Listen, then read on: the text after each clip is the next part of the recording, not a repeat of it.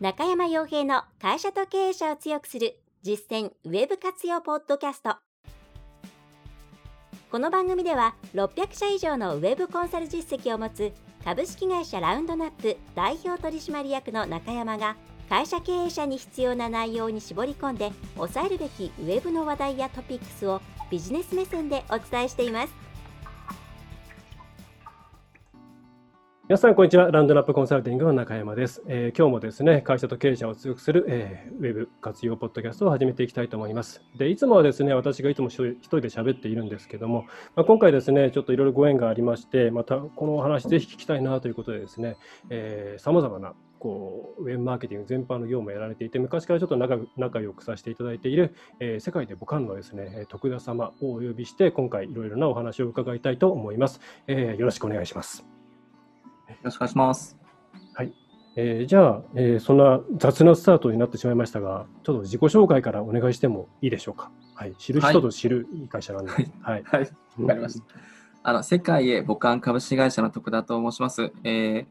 海外ウェブマーケティングですね。日本企業の海外進出の支援を、えっと、今13年ほどやらせていただいていて、まあ、製造業だったりとかメーカーさんの海外進出であったりとか、うん、まあ、海外販路拡大であったりとか、あと、越境 EC と言われているような、こう、なんですかね、日本から海外に商品を販売する EC のマーケティングの支援をやらせていただいていて、えーと日本えー、社内ですね、アメリカ人、フランス人、オーストラリア人、マレーシア人、香港人、中国人、日本人、7カ国のメンバーでやっている会社です。はい、いやすごいですね、多国籍ですね。そうですね、もう多国籍です、はい。いや最初にお会いしたのいつでしたっけ、相当前だと思うんですけれども、前、会社名違いましたよね、確かね。あ、なんかあの前職の時に多分初めてお会いさせていただいて、はい、そのこの会社を MBO して、今の会社になりますね。うん、はい。そうなんですね。なるほど。いや、昔からですね、本当独特っていい意味での独特なことをやってる会社なんですけれども、えー、本当にお客さんのことを考えたさまざまなウェブマーケティングサービスをやってるっていうことで、結構当時はあれですよね、あの夜一緒にご飯食べたりとかね、してましたよね。はい。そうですね。今、なかなかまたそういう時代が来るといいと思うんですけれども、えー、今回はですね、えー、その中で、えー、ちょっとまあいろんなことがあってこういうふうにテレワークという時代、まあ、リモートワークというものを、まあ、実際に人に会えないっていう時代になってきてしまってていうこの現在に、えー、どうしたらいいのかというところを私とは全然また違ったお客さんに対して違うサービスを提供していらっしゃるんで、そこについて今回、えー、製造業にを一つサンプルとしてっていう形ですかね。はい、そうですね、はい、はい、ちょっと製造業というところ、もちろん製造業以外の方も役に立つような、すごい根っこの部分の内容になってくるんで、えー、そういう方も含めてですね、あこういうふうに考えていったらうまくいくんだっていうところを、えー、汲み取っていただければと思います。えー、では、今回はテレワーク時代の製造業さんの、まあ、海外の、えっとまあ、営業の話ですかね。そうですね。あのテレワーク時代の海外に販路拡大していく方法についてお話をしていきたいと思います。うん、あ、はい、かりました。かなり変わったっていう感じですか？そうですね。はい、めちゃめちゃ変わっていて、うん、まあ、そもそも海外に販路拡大しようとすると、海外の展示会参加したりとか、うん、まあ、あの商談とかしたりとかしなきゃいけなかったんですけど、まあ、今ってもう本当に、そもそも海外行けないじゃないですか。なるほど、そうですよね。はい。うん、なので、もうそういう展示会に置き換わるものとして、やっぱウェブを活用しなければいけないっていう、うん、まあ、製造業の生産材メーカーさんとかってめちゃめちゃ多いんですね。でまあ、この生産材メーカーさんだけじゃなくても B2B 企業も一般的にもうそういったお客さんと接点持てない、もう Zoom とかチャットとかでしかコミュニケーションできないって中で、ウェブをどう活用していくか、今までのウェブの使われ方と、このテレワーク時代のウェブの使われ方が大きく変わってきたので、まあ、そのあたりについてお話ししていきたいなと思います。あなるほど、そうですよね。今までは、まあ、ウェブっていうのもあるよねっていうところから、もうもはやウェブっていうものを使わなければいけないっていうところって、もう売る方も買う方も意識が変わってきているっていうような事情がありますよね。そうですね。あの、まあ、展示会がありきでのウェブの活用法だったので、うん、展示会で名刺交換したりとか、知ってもらったりとかして、そこで検索した人たちがウェブに来て、そこから問い合わせするとか、理解を深めるっていうフローだったんですけど、今だと、もうその海外のお客様が課題持っていた中で、その展示会とかない状態で検索してくるんですね。でその時に自社サイトにその課題を解決できる手段があるよとか、事例があるよっていう情報をちゃんと発信してないと、もうそもそもその検討の土台に乗らないっていうところがあって、そこは大きく変わってきてるかなって思います。ああ、確かに日本と海外だとかなり考え方とか違いますよね。そうですね。うん、そうするとやっぱりあれで最初にこう課題になってくるのはその今のお話ですとホームページっていうところの考え方とか作りとかコンテンツとかそういう部分になってくるんですか？そこに問題があることが多いんですか？そうですね。あの、まあ、従来は日本企業が海外向けにサイト作るとその日本のサイトの、うん、日本語サイトは翻訳して英語サイトにしていることが多かったんですね。うん。でそれでもまあなんとかこう展示会とかセミナーとかで接点持ったんで、まあ理解は深まるよねって話だったんですけど、そもそもあの検索から入ってくるので課題を解決してくれるかどうかっていうところがユーザーの知りたい情報、でも提供している情報は日本語サイト翻訳した情報で日本人向けの情報になってしまっているので、その情報の提供側とニーズあの、あの入手側にギャップがあるんですね。うん。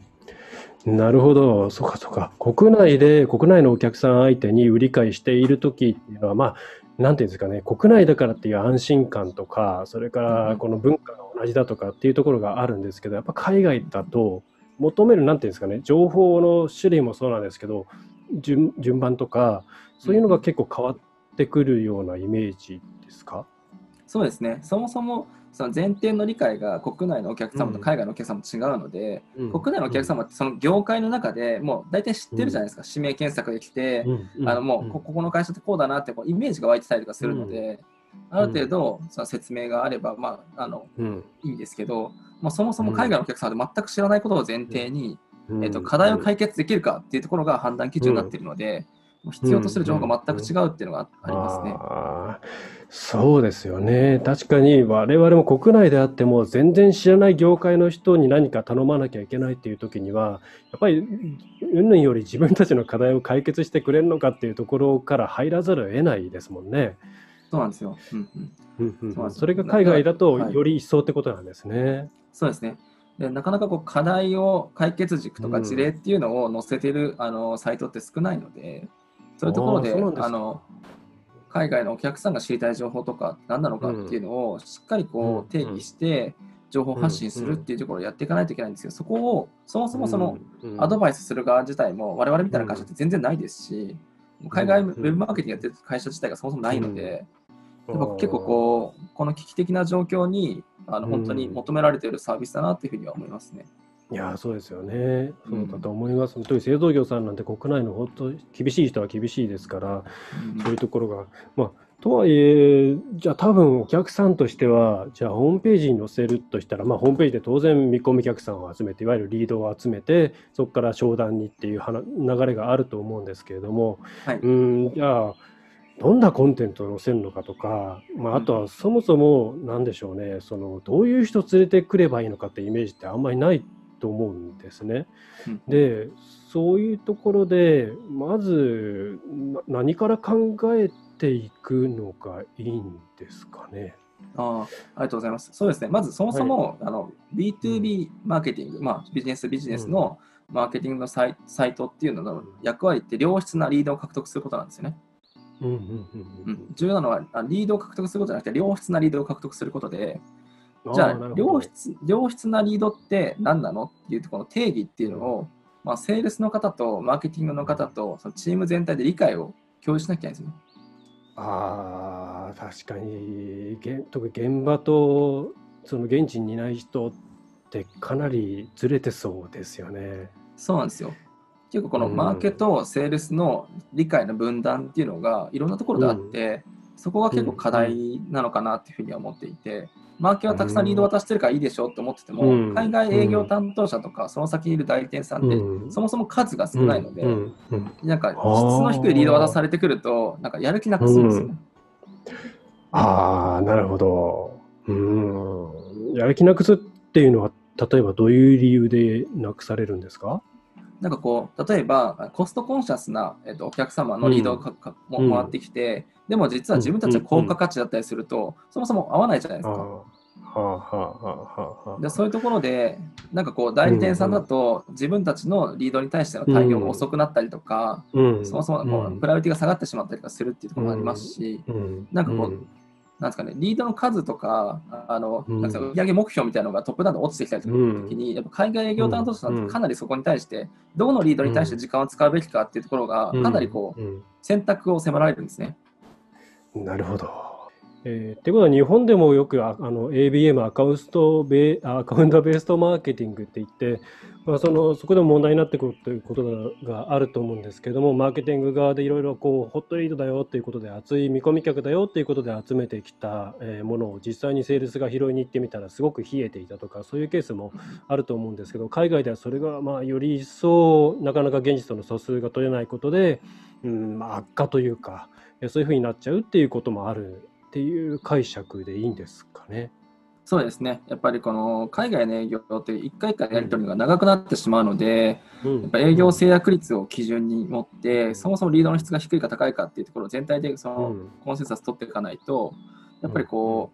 う、えーとマーケからセールス、セールスから海外の代理店さんとかっていうところでこううん。リードを渡していくうちに、なんかその双方がいい協力関係を持てなくなってしまうっていうのがありますね。ああ、なるほど。まあそうですよね。まあそうすると、なんですかね、一つ、こう、お客さんというか、まあ、えー売り手として、あの、企業さんとして悩むのは、まあどうやったらじゃあ、その現場のお客さんの情報をもっとこう、なんていうんですか、詳細に、うんえー把握するかっていうところなのかなっていう印象もあるんですけど、そのあたりはどういうお考えでしょうか？あそうですね、まあ、一番大事なのは、まあ、顧客の解像度を上げるって僕らよくお伝えしているんですけど、まあ本当に解像度？はい。誰がお客さんなのかっていうところで、あのうん。結構あの本社とかマーケの方が考えているお客さん像と、あの海外営業チームだったりとか、その先にいる代理店さんが考えているお客さん像が違ったりするんですね。うんうんうんうん。でそこのやっぱりそのしっかりどういうお客さんが、えっと、欲し来てほしいお客さんなのか、どういうお客さんが来てほしくないお客さんなのかっていうところを、うんあのまあ、営業担当者さんだったりとか、海外営業担当者の日本人だったりとか、現地の営業代理店の海外の方のにあのインタビューさせていただいて、どういうあの受注要因、失注要因なのかとか、どういうリードが来たら嬉しいですかっていうのをもう一個一個聞きます、あーもうそれはもう聞くっていうまあある意味根本的な部分ですけどもそこにちゃんと立ち返るっていうことでしょうか？そうですね。やっぱりこう、しっかり海外営業担当者さんに今みたいな話で、あの御社に、うん。えっと良質なリードを渡したいので、えっとうん。マーケに協力してほしいだったりとか、えっとうん。まあ、代理店さんに対してそういったことをお伝えして、協力していただくっていうことが大事で、まあ、そこのマーケとセールスっていうのが橋渡しみたいな感じのうん。役割を果たしていただくことが多いんですけど、なるほど。そうですよね、その相手のメリットになるとかどういう意図でやってるのかっていうところを伝えるのはやっぱりすごく大事っていうことでしょうか。そうですね。そういうところで、なんか僕らみたいな、なんかマーケの会社とかコンサル会社って、はい、使っていただけると、なんか便利なのかなっていうふうに思いますね。まあ、確かにそうですよねお互いの言い分があったりする中で、まあ、コンサルとか第三者だから調整できることっていうのもやっぱりうんあったりするっていうそうですね。イメージはい。そうですね。まあとは、現地の代理店さんだと、インドとか、なんかこの、なんかフィリピンとかいろんな代理店さんがいるんですけど、その方たちに英語でインタビューして、あのそれを全部文字に起こして、でその要素を全部こう分解して、日本語にしてフィードバックするかってやったりしてるんですけど、めちゃめちゃ大変なんですよ。えー、大変ですけどなんかすごい情報得られそうですね。そうですね。なんかこう、うんなんで現地の方方たちに対してあの商品を販売しようとしてるのに、あのうん現地のモデル使ってないのとか、現地の人たちが知りたい情報 なんで把握してないのって結構言われるんですよね。なるほどそう言われれば確かにそうだなっていうところなんでしょうけど現なかなかあれですね事業を回してる方としてはできないか、まあ意図的に見えないようにしているか、まあうんなかなか当事者だからできこう思いつかないっていうこともあったりしてそういうところに皆さんの価値があったりするんでしょうねきっとね。そうですね。で、まあ、営業担当者様だったりとか、その現地の代理店さんの担当者様の普段のセールストークっていうのもこうあの聞かうん聞いたりして、じゃあそのセールストークの内容がサイトに盛り込まれてるかだったりとか、そのセールストークにつなげるためのあの情報提供できてるかっていうのを結構見てみると、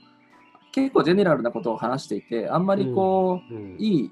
橋渡しはできてないなってことに気づくんですよね。あーありますよね、マーケティングのところでこういうふうに打ち出ししてるのに、それが下まで一貫性を持ってこう貫かれ、うんなんていうか、最後までいってないっていうケースですよね、うんきっとね。そうなんですよ。すごく一気通貫できてないですね。うん。うん、うん、もったいないですよね。うんうんうん。日本でもありますもんね、はい、うんうんそういうの。そっか顧客の解像度を上げていって、うん。で、そうするると、あの、誰に価値を提供できるのかっていうところが結構クリアになっていくと、サイト上で伝えるってことであったりとか、その顧客がどこにいるかっていうところも分かってくるので、うん。その現地の媒体だったりとか、広告だったりとか、その打ち手っての精度も上がってくるじゃないですか。そうですよね、確かにそうですね。本当に、うん。まずは自分たちが持ってる情報を整理して、うん。誰に価値を提供するのかだったりとか、何を伝えたら自分たちが欲しいリードが獲得できるのかっていうところを整理していく。うん。それは受注要因で出注要因だったりとか、うん。本当に現地の方のフィードバックだったりとかっていうのをいただくっていうのを、まあ、丁寧にやりますね。うん。まあ、そうそう。じゃあ、まあ、役割としてはこう現地とその現地、まあ、なんていう、まあ、現場とそのいわゆる会社の方を、まあ、距離をゼロにするというか、えーそういったよううんなうん。役割をなさってるようなイメージですかね。そうですね。でもこのなんかプロセスを説明すると、なんか、えー、そこまでやるの？みたいな、ちょっとそれ面倒、うんあ大変そうですね。みたいな感じ結構言われるんですけど、やっぱり一個一個やっぱうんうん。棚卸ししていかないと分かんないことが多いので、うんで僕らはウェブのプロで、お客様うん。は本当にその分野のプロで、そのどううんウェブでそのお客様のうん。プロのところをお伝えするのかっていうところを僕らもしっかり理解を深めながらやっていくっていうところを大事にしてるのでうん。う、ん。まあ、時間はかかるんですけど、あのまあ、本当に翻訳とかで、例えばこうコーポレートサイト翻訳すると、なんか何百万、何千万とかかったりするんですよね。それをやるよりも、そうん。あのこのプロセスで海外のお客さんが知りたい情報何なのかとか、自分たちが提供したい情報何なのかって整理していった方が、うん。全然費用対効果高いですね。うん、なるほど、うん。そうか、そうですね。あーそこはね、有害ですし、やるのは大変という感じですけれども、そこをうまく仕組み化してやっているのが、まあ、なかなかないので、皆さんのところにいろんなお客さんが集まるんでしょうね。そうですね。まあ、でもなんかこう、ほんと 1, 年間に受けれる会社自体がもう限られてるんで、本当にその体制に対して、うんそのなんかプロセスに対してしっかり合意を得て進められるお客さんとをお仕事させていただいているっていう感じにしていますね。はいそうですよね。まあ本当お客さんのことを大事にするっていうところにつながるんじゃないかなというふうに思います。いわゆる今日、なんていうんですかしゅ、よくエグゼクティブ層にありがちな自分の頭の中にあるお客さんに対して商売をしてしまって、現場で全然こうそれに対して混乱が起きたりとか、まあ売れなかったりとかっていうことが、まあまさにそれが規模を大きくしてギャップが大きくなってできているっていうのがその海外と日本の関係なのかなというふうに思うんでそこは今の製造業とか、えー、と越境、まあ、海外だっていう話もそうなんですけども多分他のいろいろな、ね、国内で商売やってる会社さん全てにそういうリサーチの重要性っていうところはあのもう一度伝えておきたいっていうのはあるかなって今感じました。ね、そうですね、本当に調査とか戦略立案っていうプロセスが作る前にめちゃめちゃ大事で、うん。そこのなんか重要性ってあんまり気づいてないあのお客様も多いですし、そのさ僕らみたいなソリューション提供する側も少ないなと思っていますね。そうですよ。ねリサーチって言って適当にアンケート取っちゃって終わってるような会社さんも多いですからね。そうなんですよね。うん。うん。本当そうですね。本当、裏のテクニックとか経験とかがすごい必要な部分ですよね。うん。うん、結結構いろいろ苦労なさったんじゃないですか。いや、本当大変だった。大変です。もうあの、ウェブ上にある情報は全部収集してきて、うん。比較表とか作るんですよ。そのスペックとうんうんうんかうん、その最低納入え数だったりとか、うん。なんかこう、いろいろ他社でどういうふうな訴求をしてるか全部整理してみて、で、僕らから見えてくる情報もありますし、それをうん。お客さんにお見せして、あそこから、競合ってこういう状態なんだねっていう印象だけじゃなくて、うん。事実として、うんそのどういった状況な、どういった見せ方してるのか、伝え方してるのかっていうのが分かると、うん。結構あのうん。クリアになるんですよね。うん。で、まあ、海外市場における、はい、ポジショニングっていうところですね。あのがクリアになると、みんなでどどこに行くかっていうのが方向性が分かりやすくなるので、そうすると結構早いかなと思いますね。はい。うん、確かに。うちでも教材だったりとか、過去のポッドキャストで、あのブルーオーシャン戦略の戦略キャンパスとかで、こう強み、あの軸を整理してみたいな話はしてるんですけど、やっぱりそこで、そのさらっと言っている調べてとかですね、どれを軸にするとかっていうところが、実は一番大変だよねっていうふうにお客さんに言われるんですよね。まあ、だからすごく、くそのところにちゃんとサービスを当てているっていうのはニーズに合ったものを提供されてるなっていうふうに改めて思います。と大変なとこやってますね。いや、めちゃめちゃ大変ですね。ただまあ、あのでも今ね、テレワークになって、うん。そのやっぱりそれ必要としている企業がいるので、そこに対してしっかり価値を提供していくことで、まあ、自分たちもね、うん。その市場におけるポジショニングっていうのも、あのうん。ここだっていうふうに明確になってますし、うん。なんか面白いのは、今のサイト上で見えてるポジショニングと目指すべきポジショニングが見えると、その間にあるギャップっていうのが見えるんですね。あの僕らのうんあのさっきの僕の動画でお伝えしたあの目標から逆算して、うんそのギャップが見えるってなったじゃないですか。うん現状と目標のギャップ。中村さんお話しされたじゃない。はい。それと同じように、やっぱその何を伝えていかなきゃいけないかっていうのが本当にクリアになるので、うんそれはやっていくといいのかなっていうふうに思っていますね。なるほはいど、わかりました。すごくあの製造業に限らずあの、なるほどなと思わされるお話ありがとうございます。はい。そうすると、そうですね、まあ、あとはもうこう、まあ、テレワーク時代っていう辛い時代に、辛いというかですね、まあ、今までとは違う時代に入ってきていますんで、まあ、その中で、まあ、改めてですね、こうまあ、まとめではないんですけれども、まあ、これから海外に出ていこうかなっていうふうに思われている会社さんに対して、まあ、こういうことを注意しなきゃいけないよとか、こういうふうに考えていくといいよっていうことをですね、こう最後にお伝えいただけると、またそれに対して自分たちこういうことやってますよっていうことを、えーお話しいただけると嬉しいんですけれども、えーどうでしょうか？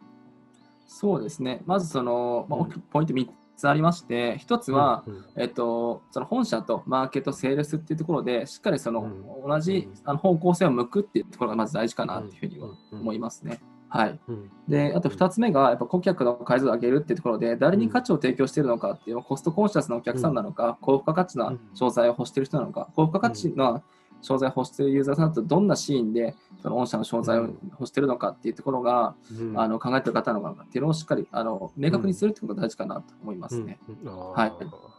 はい、で、3つ目が、えっと、まあそそのコストに対しての感覚っていうのを持つっていうところで、なんかこう、ウェブサイト制作するのに、じゃあ何百万円です、それ高いよ、安いよってじゃなくて、うん。そのウェブサイトを作ること、そのマーケット施策を1年間行っていくことで、どのぐらい利益が返ってくるのかっていうところだったりとか、三年新しい販路を拡大しようとしているので、例えば3年で、まあ、数千万、数億の利益が返ってくるのであれば、数千万の投資って全然ありだと思うんですよね。うん。でそこの、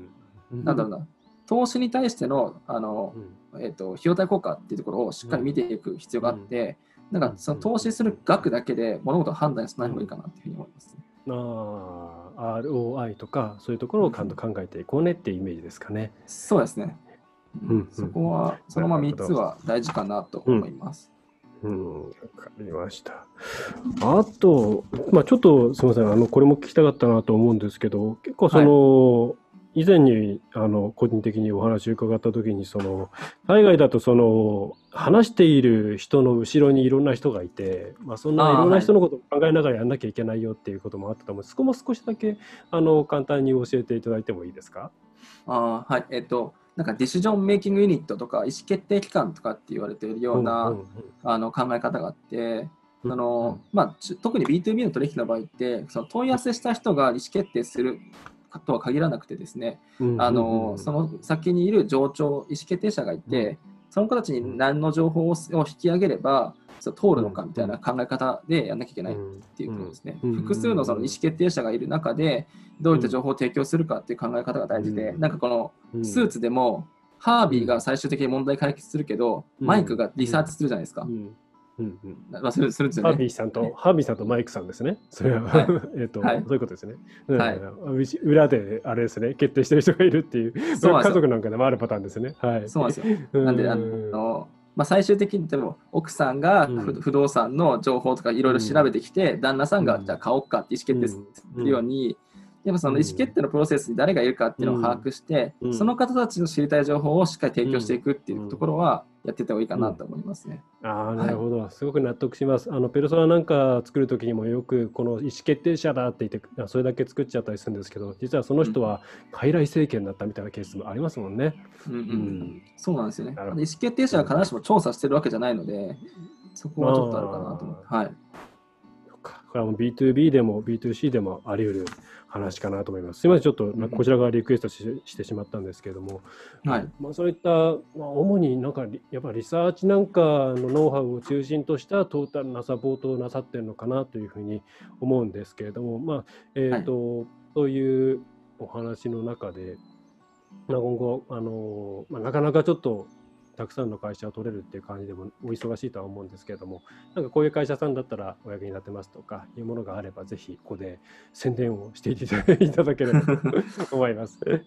そうですね。あの、まあ、日本企業で、はい、まあ、中小でも大企業でも関係なくですね、うん、やっぱ自分たちのプロダクトが、こう、世界で役に立ってるんだっていう思いがある方だったりとか、うん、その、でもなかなかそれをうまく発信してきてない方っていうのはいらっしゃるんですね。英語の壁だったりとか、マーケティングの壁があって発信してくれない会社っていっぱいあるので、そういった会社さんであれば、もう本当にぜひ、あの力添えできればなと思っていて、ただなんかこう、先ほどお伝えしたように、あの大変なんで、そこに対してしっかりこう、あの時間だったりとか、お金だったりとか、まあ、人的リソースかけていくっていうところの、やっぱ覚悟を持って一緒に取り組んでいただける方と、やっぱり一緒に成功体験積み重ねていきたいな、本当中山さんがこう伴走型で、中小企業の支援されているのと同じように、僕らも日本企業の海外支援を本当伴走して、一緒に成功体験積み重ねていきたいなと思ってるので、なんか中山さんも多分時には厳しいことも言うかなと思うんですけど、僕らもやっぱりこうね、あの本当に本気で海外で勝つためにはこれがやんなきゃいけないんですよっていうふうにお伝えしなきゃいけないので、それでもやっていきたいっていう方は、ちょっとぜひお仕事を一緒にできたらなと思います、ね、いやそうですね、いいと思います。はい、ぜひそういう方はですね、もうホームページね、世界で僕らで検索していただければ出た出てきますので、はい、ね、あのー、そちらのポッドキャストじゃないや、えっ、ー、と、ウェブウェブセミナーにも出させていただいたんですけれども、まあ、そこでもあの、ね、めあんまり一般的によく知られていないけれども素晴らしい会社がウェブの世界にはたくさんありで、まあ、大きくてネームバリューあるけれども中身は提案を見てみるとうんっていう会社もあるみたいな話をねちょっとね向こうでもしましたけれどもまあ、まさに僕は本当に以前からお付き合いさせていただいて、まあ、今回こうやって多分コラボって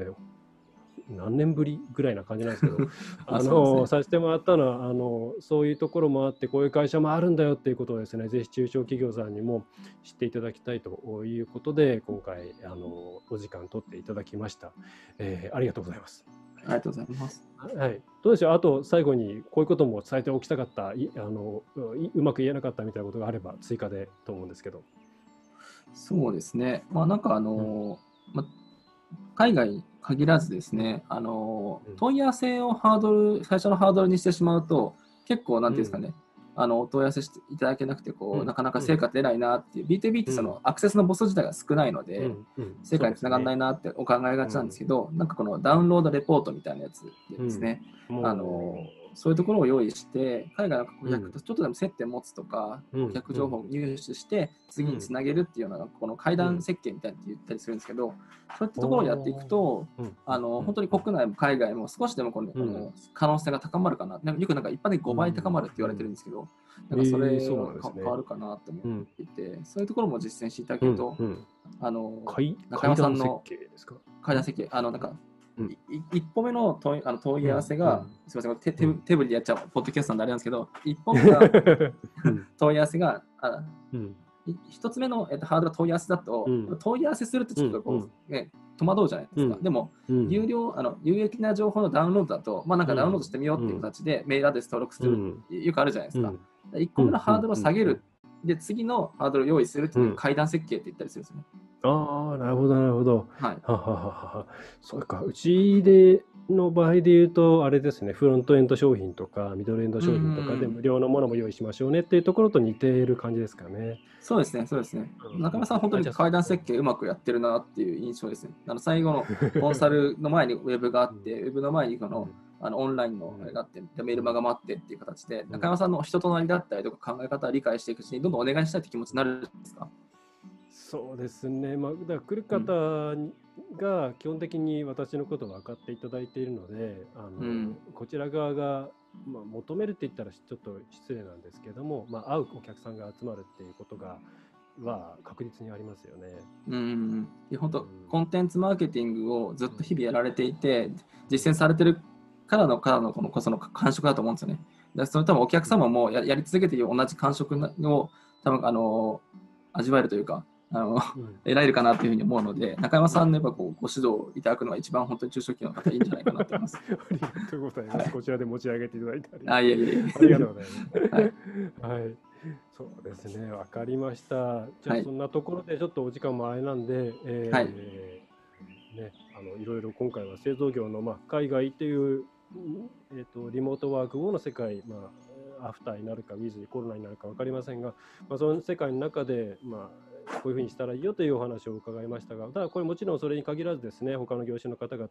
えーそれからなんだろう海外とか関係ないよっていう方々にも含めて全てに通底するいろいろな大事なお話が今回伺えたと思います。ぜひ、えーえーなんかうちこれうちでも使えるんじゃないかなとかそういうことも含めてやっていただいて、えーいろんなことに生かしていただければいいんじゃないかなと思います。そしてドンピシャな方はですねぜひですね埋まっているかどうかわかんないけどもとりあえず世界でお母さんに問い合わせをしてみるということをですね、行っていただけるときっと、えーああのなるほどなというふうに思っていただけるんじゃないかなと思います。はい。はいというところで、えー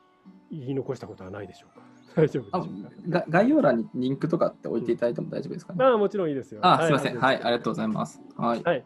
じゃあ、双方のなんかコラボのところの動画のうんリンクを貸していただいたりとかして、はい。そうですね。はい。私はいもあの世界ではご関さんのチャンネルの方に出ていますので、ぜひあの読者見ている方、ポッドキャストの方もですね、ぜひここれを機に YouTube の方も見ていただければと思います。は。はいいえーでは、そんなところでよろしいでしょうか。はい。はい。じゃあ今回すみません、えーお時間取っていただきましてありがとうございました。はい。りがとうございましたた機会ありましたらぜひいろいろな、えーことできればと思います。はい。えそれではですね、え聞いていただいた皆さんを最後までお聞きいただきましてありがとうございました。また見ていて、え見ていただいている方も最後までありがとうございました。ぜひともですね、え今回の内容を気に入ったということがあればですね、え高評価、それからチャンネル登録ですね、あとは、えーポッドキャストであればレビューの方を書いていただけるととっても喜びます。はい。それでは次回また、えーこの水曜日かな、木曜日かな、えお会いできればと思います。はい。それでは、えー皆様、えー最後までお聞きいただきましてありがとうございました。今回はですね、えー世界で5冠の、えー徳田様と、そして、えーいつも通り、ラウンドナップウェブコンサルティングの中山がお送りいたしました。えー最後までお聞きいたお聞きいただきましてありがとうございました。ありがとうございました。今回の内容はいかがでしたでしょうか？ぜひご質問やご感想をラウンドナップコンサルティングのポッドキャスト質問フォームからお寄せください。お待ちしております。また、ホームページにてたくさんの情報を配信していますので、ぜひブログ、メールマガジン、郵送ニュースレターや各種資料 PDF もご覧ください。この世からウェブを活用できない会社をゼロにするを理念とする株式会社ラウンドナップがお送りいたしました。